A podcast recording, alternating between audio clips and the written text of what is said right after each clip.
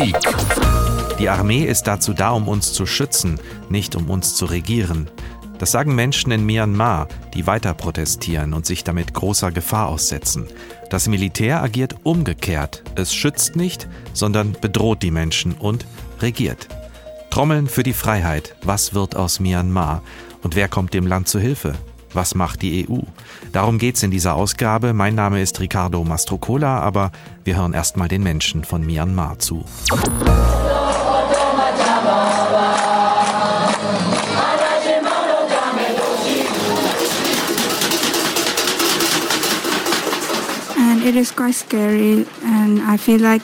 Wir sind zurück in finsteren Zeiten. Es ist sehr beängstigend. Wir sitzen im selben Boot wie die Menschen, die ihr Leben geopfert haben. Wir schließen unsere Geschäfte und demonstrieren auf den Straßen gegen die Militärdiktatur.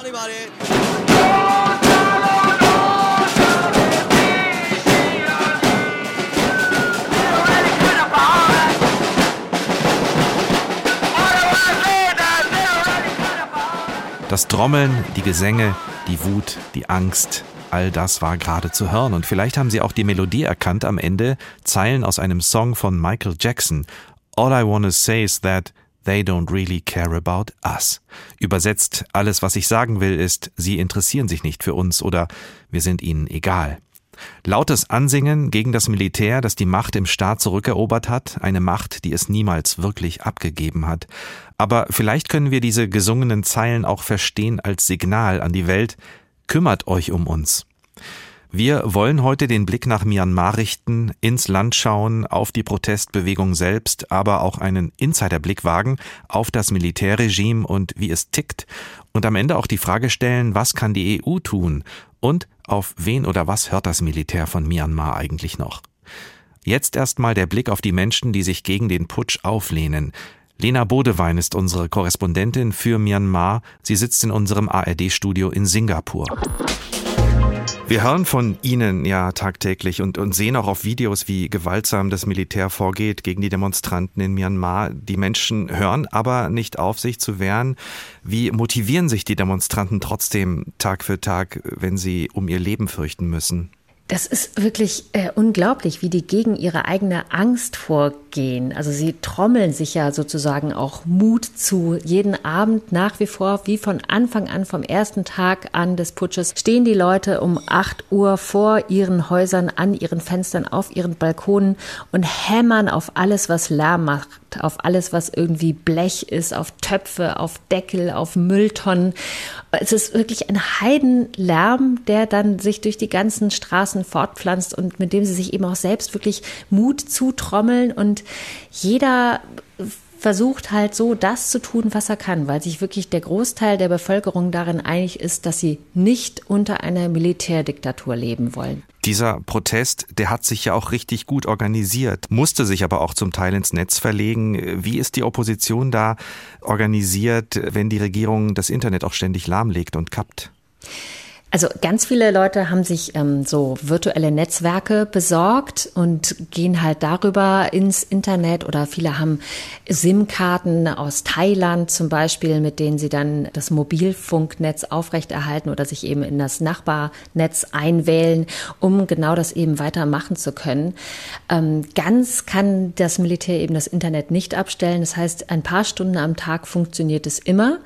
Und dann können sich die Leute eben wieder organisieren. Ansonsten ist es eben auch sehr viel so über die Nachbarschaft. Man sagt seinen fünf Freunden, seinen fünf Mitkämpfern Bescheid. Die sagen dann wiederum, wie so bei der guten alten Telefonlawine, wieder anderen Bescheid. Und es funktioniert auch ganz altmodisch teilweise über die Teehäuser, die es in jeder mhm. Straße gibt. Dort treffen sich die Leute. Und wer im Teehaus was weiß, der sorgt dafür, dass die alle anderen es auch wissen und sich wiederum weiter informieren. Das Militär geht ja auch massiv gegen Journalisten vor.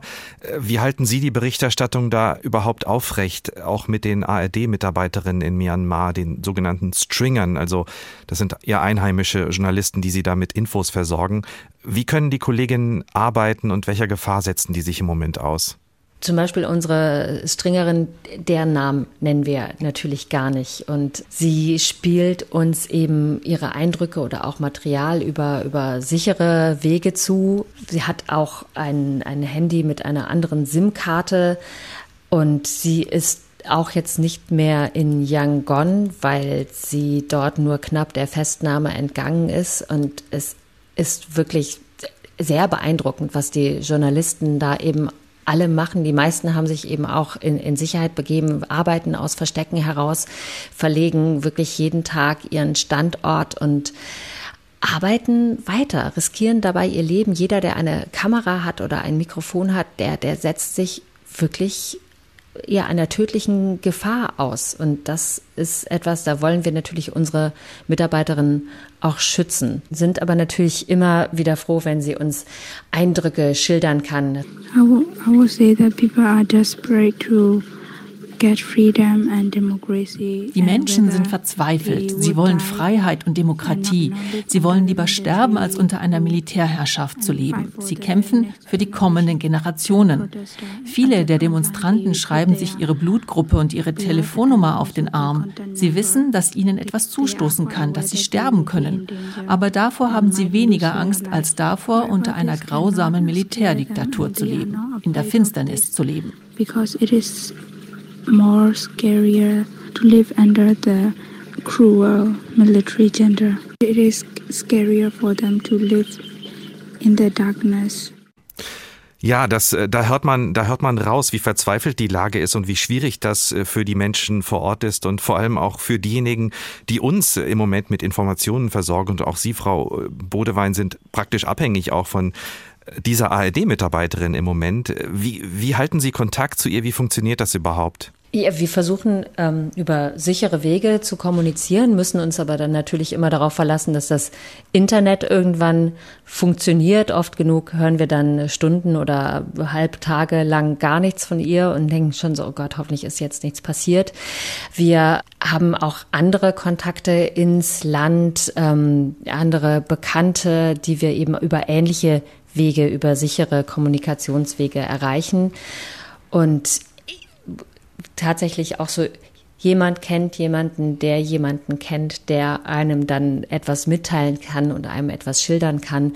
Und das ist natürlich sehr, sehr wichtig für uns, weil es auf der anderen Seite einfach natürlich sehr unbefriedigend ist, dass wir hier in Singapur festsitzen und äh, niemand dort sein kann. Das geht allen anderen Kollegen ja auch so von der Presse. Und wir sind alle heilfroh, auch ähm, von der BBC bis Al Jazeera über die Menschen, die da Kopf und Kragen riskieren, um eben davon zu berichten. Und das hat das Militär, glaube ich, auch unterschätzt, dass eben so viele Wege noch gefunden werden, um aus Myanmar diese Bilder rauszubringen, diese Bilder von diesen Verbrechen auch und die Bilder von den andauernden Protesten, von der Tapferkeit dieser Menschen. Lena Bodewein, unsere Korrespondentin in Singapur, die von dort aus die Lage in Myanmar verfolgt, mit Hilfe von Informantinnen direkt aus dem Land. Jetzt schauen wir uns mal die Gegenseite an. Das Militär, das eigentlich das Bild aufrechterhalten will, dass es das Land gerade rettet. Die Wahlen vom November, die von der Partei Aung San Suu Kyis überdeutlich gewonnen wurde von der National League for Democracy, waren offenbar ein Schock für die militärische Führung. Und dann hat das Militär Anfang Februar das Ruder wieder an sich gerissen. Ich habe mit Jens Borchers darüber gesprochen, lange Jahre Korrespondent für die ARD.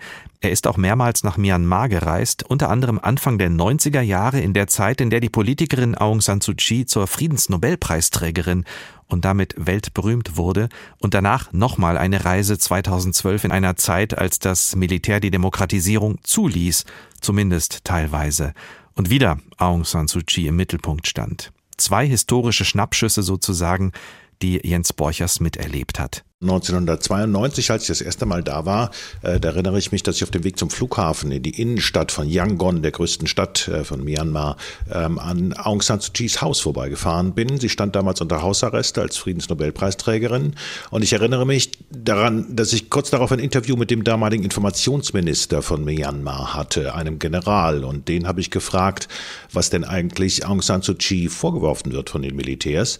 Und war vollkommen überrascht, dass der Mann damals geradezu ausgerastet ist ist, als ich diesen Namen Suu auch nur erwähnte. Er sagte, er könne über die Vorwürfe überhaupt nicht reden, das sei ein Staatsgeheimnis, aber Suu sei eine Verräterin.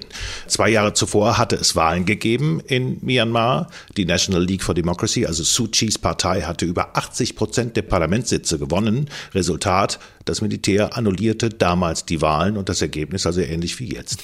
20 Jahre später begleitete ich äh, den damaligen Außenminister Guido Westerwelle als Journalist bei einem Besuch in Myanmar.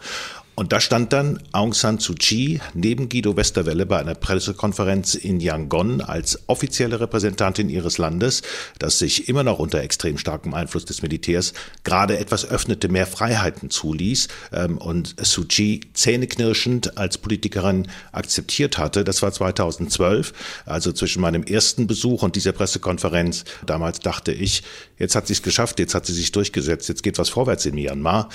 Irrtum. Schauen wir uns mal näher an, was im Moment in Myanmar passiert beim Militär. Du hast für uns nochmal recherchiert, wie dieses Regime eigentlich tickt, das Militär und die Polizei. Die EU, die hat ja in den vergangenen Jahren enorm investiert in Myanmar, um die Demokratisierung äh, zu unterstützen. Stolze 700 Millionen Euro für die Arbeit unabhängiger Organisationen vor Ort. Und es gab auch ein Projekt zur Fortbildung der Polizei in Myanmar und du hattest Gelegenheit, mit Leuten zu sprechen, hier bei uns, die direkt mit den oberen Rängen von Polizei und Militär zu tun hatten in Myanmar. Was hast du da erfahren können? Die Menschen, mit denen ich sprechen konnte, die haben mir erzählt, die Militärs und auch die äh, mit dem Militär eng verbundene Polizei, die verstehen sich als Schutzmacht Myanmars. So sehen sich die Generäle selbst. Meine Informanten haben mir geschildert, dass die Generäle offenbar wieder einmal ihre Macht, aber auch ihre wirtschaftlichen Interessen äh, bedroht sahen und sich offenbar deshalb zum Umsturz entschlossen. Und sie bestätigten mir auch, was unsere Korrespondenten ja ebenfalls immer wieder berichten, dass die Militärs den massiven Widerstand der Bevölkerung gegen diesen Putsch offenbar überhaupt nicht erwartet hatten.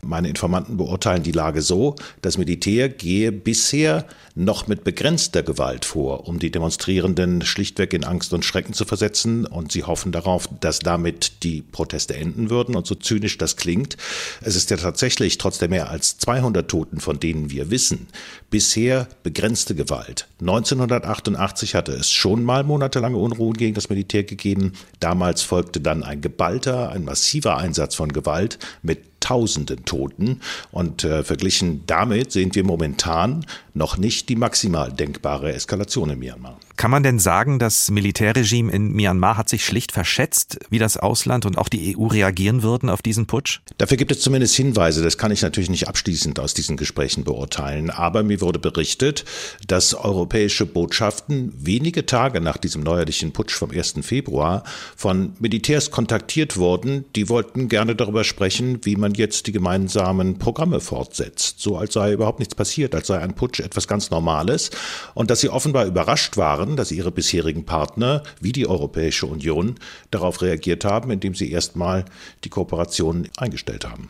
Jens Borchers aus der HR Info Politikredaktion, er hat sich mit Informanten unterhalten, die Einblicke hatten und haben in die Denkweise des Militärregimes in Myanmar. Und wir haben gehört, die EU hat Kooperationen gestoppt, ansonsten aber noch nicht viel mehr getan. Warum? Da fragen wir gleich nochmal nach in Brüssel. Vorher vertiefen wir die Situation in und rund um Myanmar zusammen mit Felix Haiduk von der Stiftung Wissenschaft und Politik in Berlin. Er verfolgt die Entwicklung schon lange und auch er bestätigt, hören wir gleich, das eben beschriebene Bild, das die Militärs in Myanmar von sich haben, eben Retter der Einheit des Landes zu sein. Warum kann es sich das Regime überhaupt leisten, von der Welt beobachtet so brutal gegen die Bevölkerung vorzugehen? Felix Haiduk. Es gibt ja doch eine ganze Reihe von Staaten, äh, vor allen Dingen in der Region selbst, also in Asien selbst, die diesen Konflikt zwischen Junta und demokratischer Opposition zur internen Angelegenheit Myanmars erklärt haben. Es gibt eine ganze Reihe auch von Staaten, äh, auch innerhalb der ASEAN schon, die diesbezüglich äh, relativ wenig bis gar keine Kritik geäußert haben. Das ist der eine Grund. Der andere ist äh, im Land selbst zu finden dass das Militär sich auch während der kurzen Phase des Übergangs von der Diktatur zur Demokratie in den letzten Jahren selbst dort eine ganze Reihe von Machtbefugnissen und Machtpotenzialen erhalten hat, wie auch eine bestimmte Identität sozusagen als, als Hüter der Einheit und Stabilität des Staates. Das Militär ist ein Stück weit eine außerhalb ziviler Kontrolle agierende Institution, war es auch unter der kurzen äh, Phase Phase der Demokratie. Und diese beiden Faktoren erklären meines Erachtens nach den Umstand, dass das Militär, wie Sie es geschildert haben, mehr oder weniger ohne Beschränkungen agiert im Moment. Kann man vielleicht sogar so weit gehen, im Grunde ist all das, was wir da sehen, gar nichts Neues, äh, wie das Militär in Myanmar agiert, weil das Regime äh, ja eigentlich einer jahrzehntelangen Tradition folgt, Proteste niederzuschlagen, gegen Rebellengruppen zu kämpfen und das im Grunde seit Gründung des Staates. Also da sehe ich äh, absolut äh, Kontinuitäten. Diese äh, ist vieler, vielerorts auf Gewalt gebaut, absolut, gegenüber ethnischen Minderheiten, gegenüber der demokratischen Opposition im Land. Das sehe ich in der Tat so und da sehe ich auch Pfadabhängigkeiten. Nichtsdestotrotz, ein Stück weit haben wir es auch mit einer neuen Situation zurzeit zu tun oder mit neuen Facetten. Die eine ist, dass die Protestbewegung ganz massiv anonym im Internet sich organisiert. Das heißt, es macht es für das Militär sehr viel schwerer äh, als in der Vergangenheit, die Proteste äh, durch sozusagen Verhaftung der Anführer, Anführerinnen zu befrieden, in Anführungsstrichen, in der Sicht des Militärs. Das sieht man ja auch an der Dauer jetzt der Proteste. Es ist aber auch so, dass äh, ein weiterer Unterschied im Moment noch darin besteht, dass es eine ganz breite Opposition gibt, nicht nur auf äh, sozusagen in Anführungsstrichen nur auf die NLD und Aung San Suu bezogen, sondern die, die Proteste haben ja auch eine, eine Massenbasis jetzt entwickelt. Ich denke, das hat das Militär auch überrascht. Nichtsdestotrotz, Sie haben recht, die äh, Taktiken sozusagen des Militärs sind leider gleich geblieben und das ist oftmals halt Repression bis hin zu blutiger Niederschlagung von Protesten. Die EU hatte sich 2012 entschlossen, richtig viel Geld zu investieren in Myanmar, um die Demokratisierung voranzutreiben. 700 Millionen Euro. Ist das jetzt alles futsch? Also das kann man so noch nicht äh, sagen. Die Prozesse sind noch zu sehr im Fluss. Der Konflikt ist ja noch nicht in die eine oder die andere Richtung entschieden. Das Risiko besteht sicherlich, aber abschließend beantworten äh, kann man das so nicht. Was kann denn die EU jetzt schnellstens tun, neben den üblichen Sanktionen gegen das Regime oder Militärangehörige? Die Vergangenheit hat ja gezeigt, dass das burmesische Militär sein Verhalten nur sehr, sehr, sehr, sehr, sehr gering, wenn überhaupt, von externen Interventionen inklusive Sanktionen Sanktionen abhängig macht.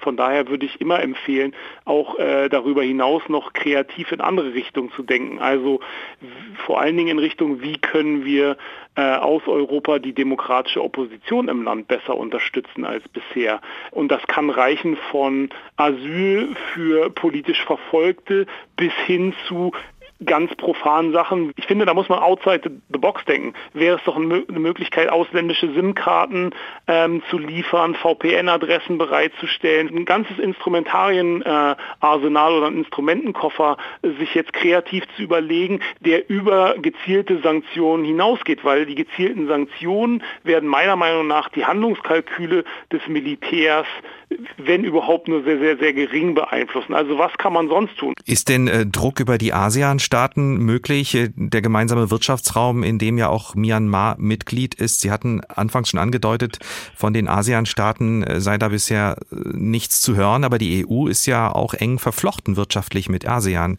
Ja, ASEAN ist aber keine asiatische EU. ASEAN äh, in, in Bezug auf die Entscheidungsprozesse und die Strukturen ist eine doch dezidiert andere Regionalorganisation. Wenn Sie sich die Reaktionen bestimmter ASEAN-Staaten ansehen, äh, wie zum Beispiel der Philippinen oder Kambodschas, da können Sie bereits in den kurz nach dem Putsch sozusagen den Verweis auf äh, innere Angelegenheit etc. pp. auch sofort erkennen. Das heißt, ich gehe nicht davon aus, dass die ASEAN ASEAN äh, als Regionalorganisation mit äh, Myanmar als Mitglied diesbezüglich groß Druck auf die, ähm, äh, auf die Militärjunta entfalten werden wird können. Auf wen hört das Militär dann überhaupt, wenn man äh, auf Partner oder Regierungen im Ausland schaut? Äh, vielleicht auf China? Die müssten ja auch zumindest ein Interesse haben, dass das Land stabil bleibt. Äh, da gibt es ja auch enorme geschäftliche Interessen.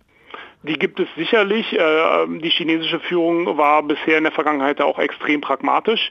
Das Militär hört aber nicht auf China.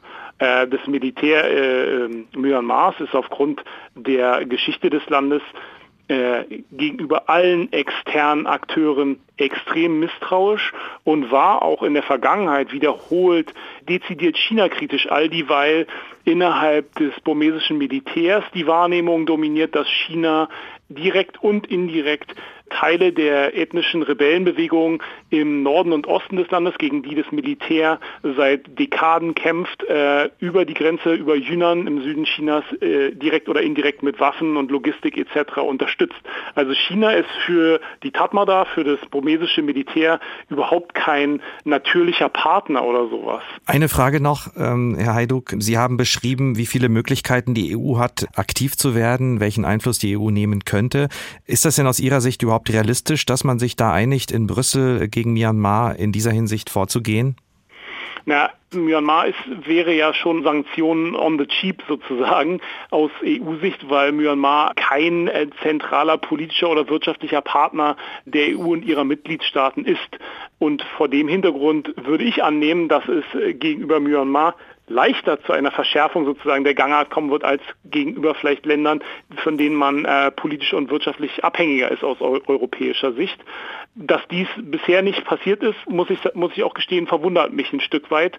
Ähm, ich nehme aber an, dass eine Verschärfung in den nächsten äh, Tagen oder Wochen aus von EU-Seite äh, doch zu erwarten ist.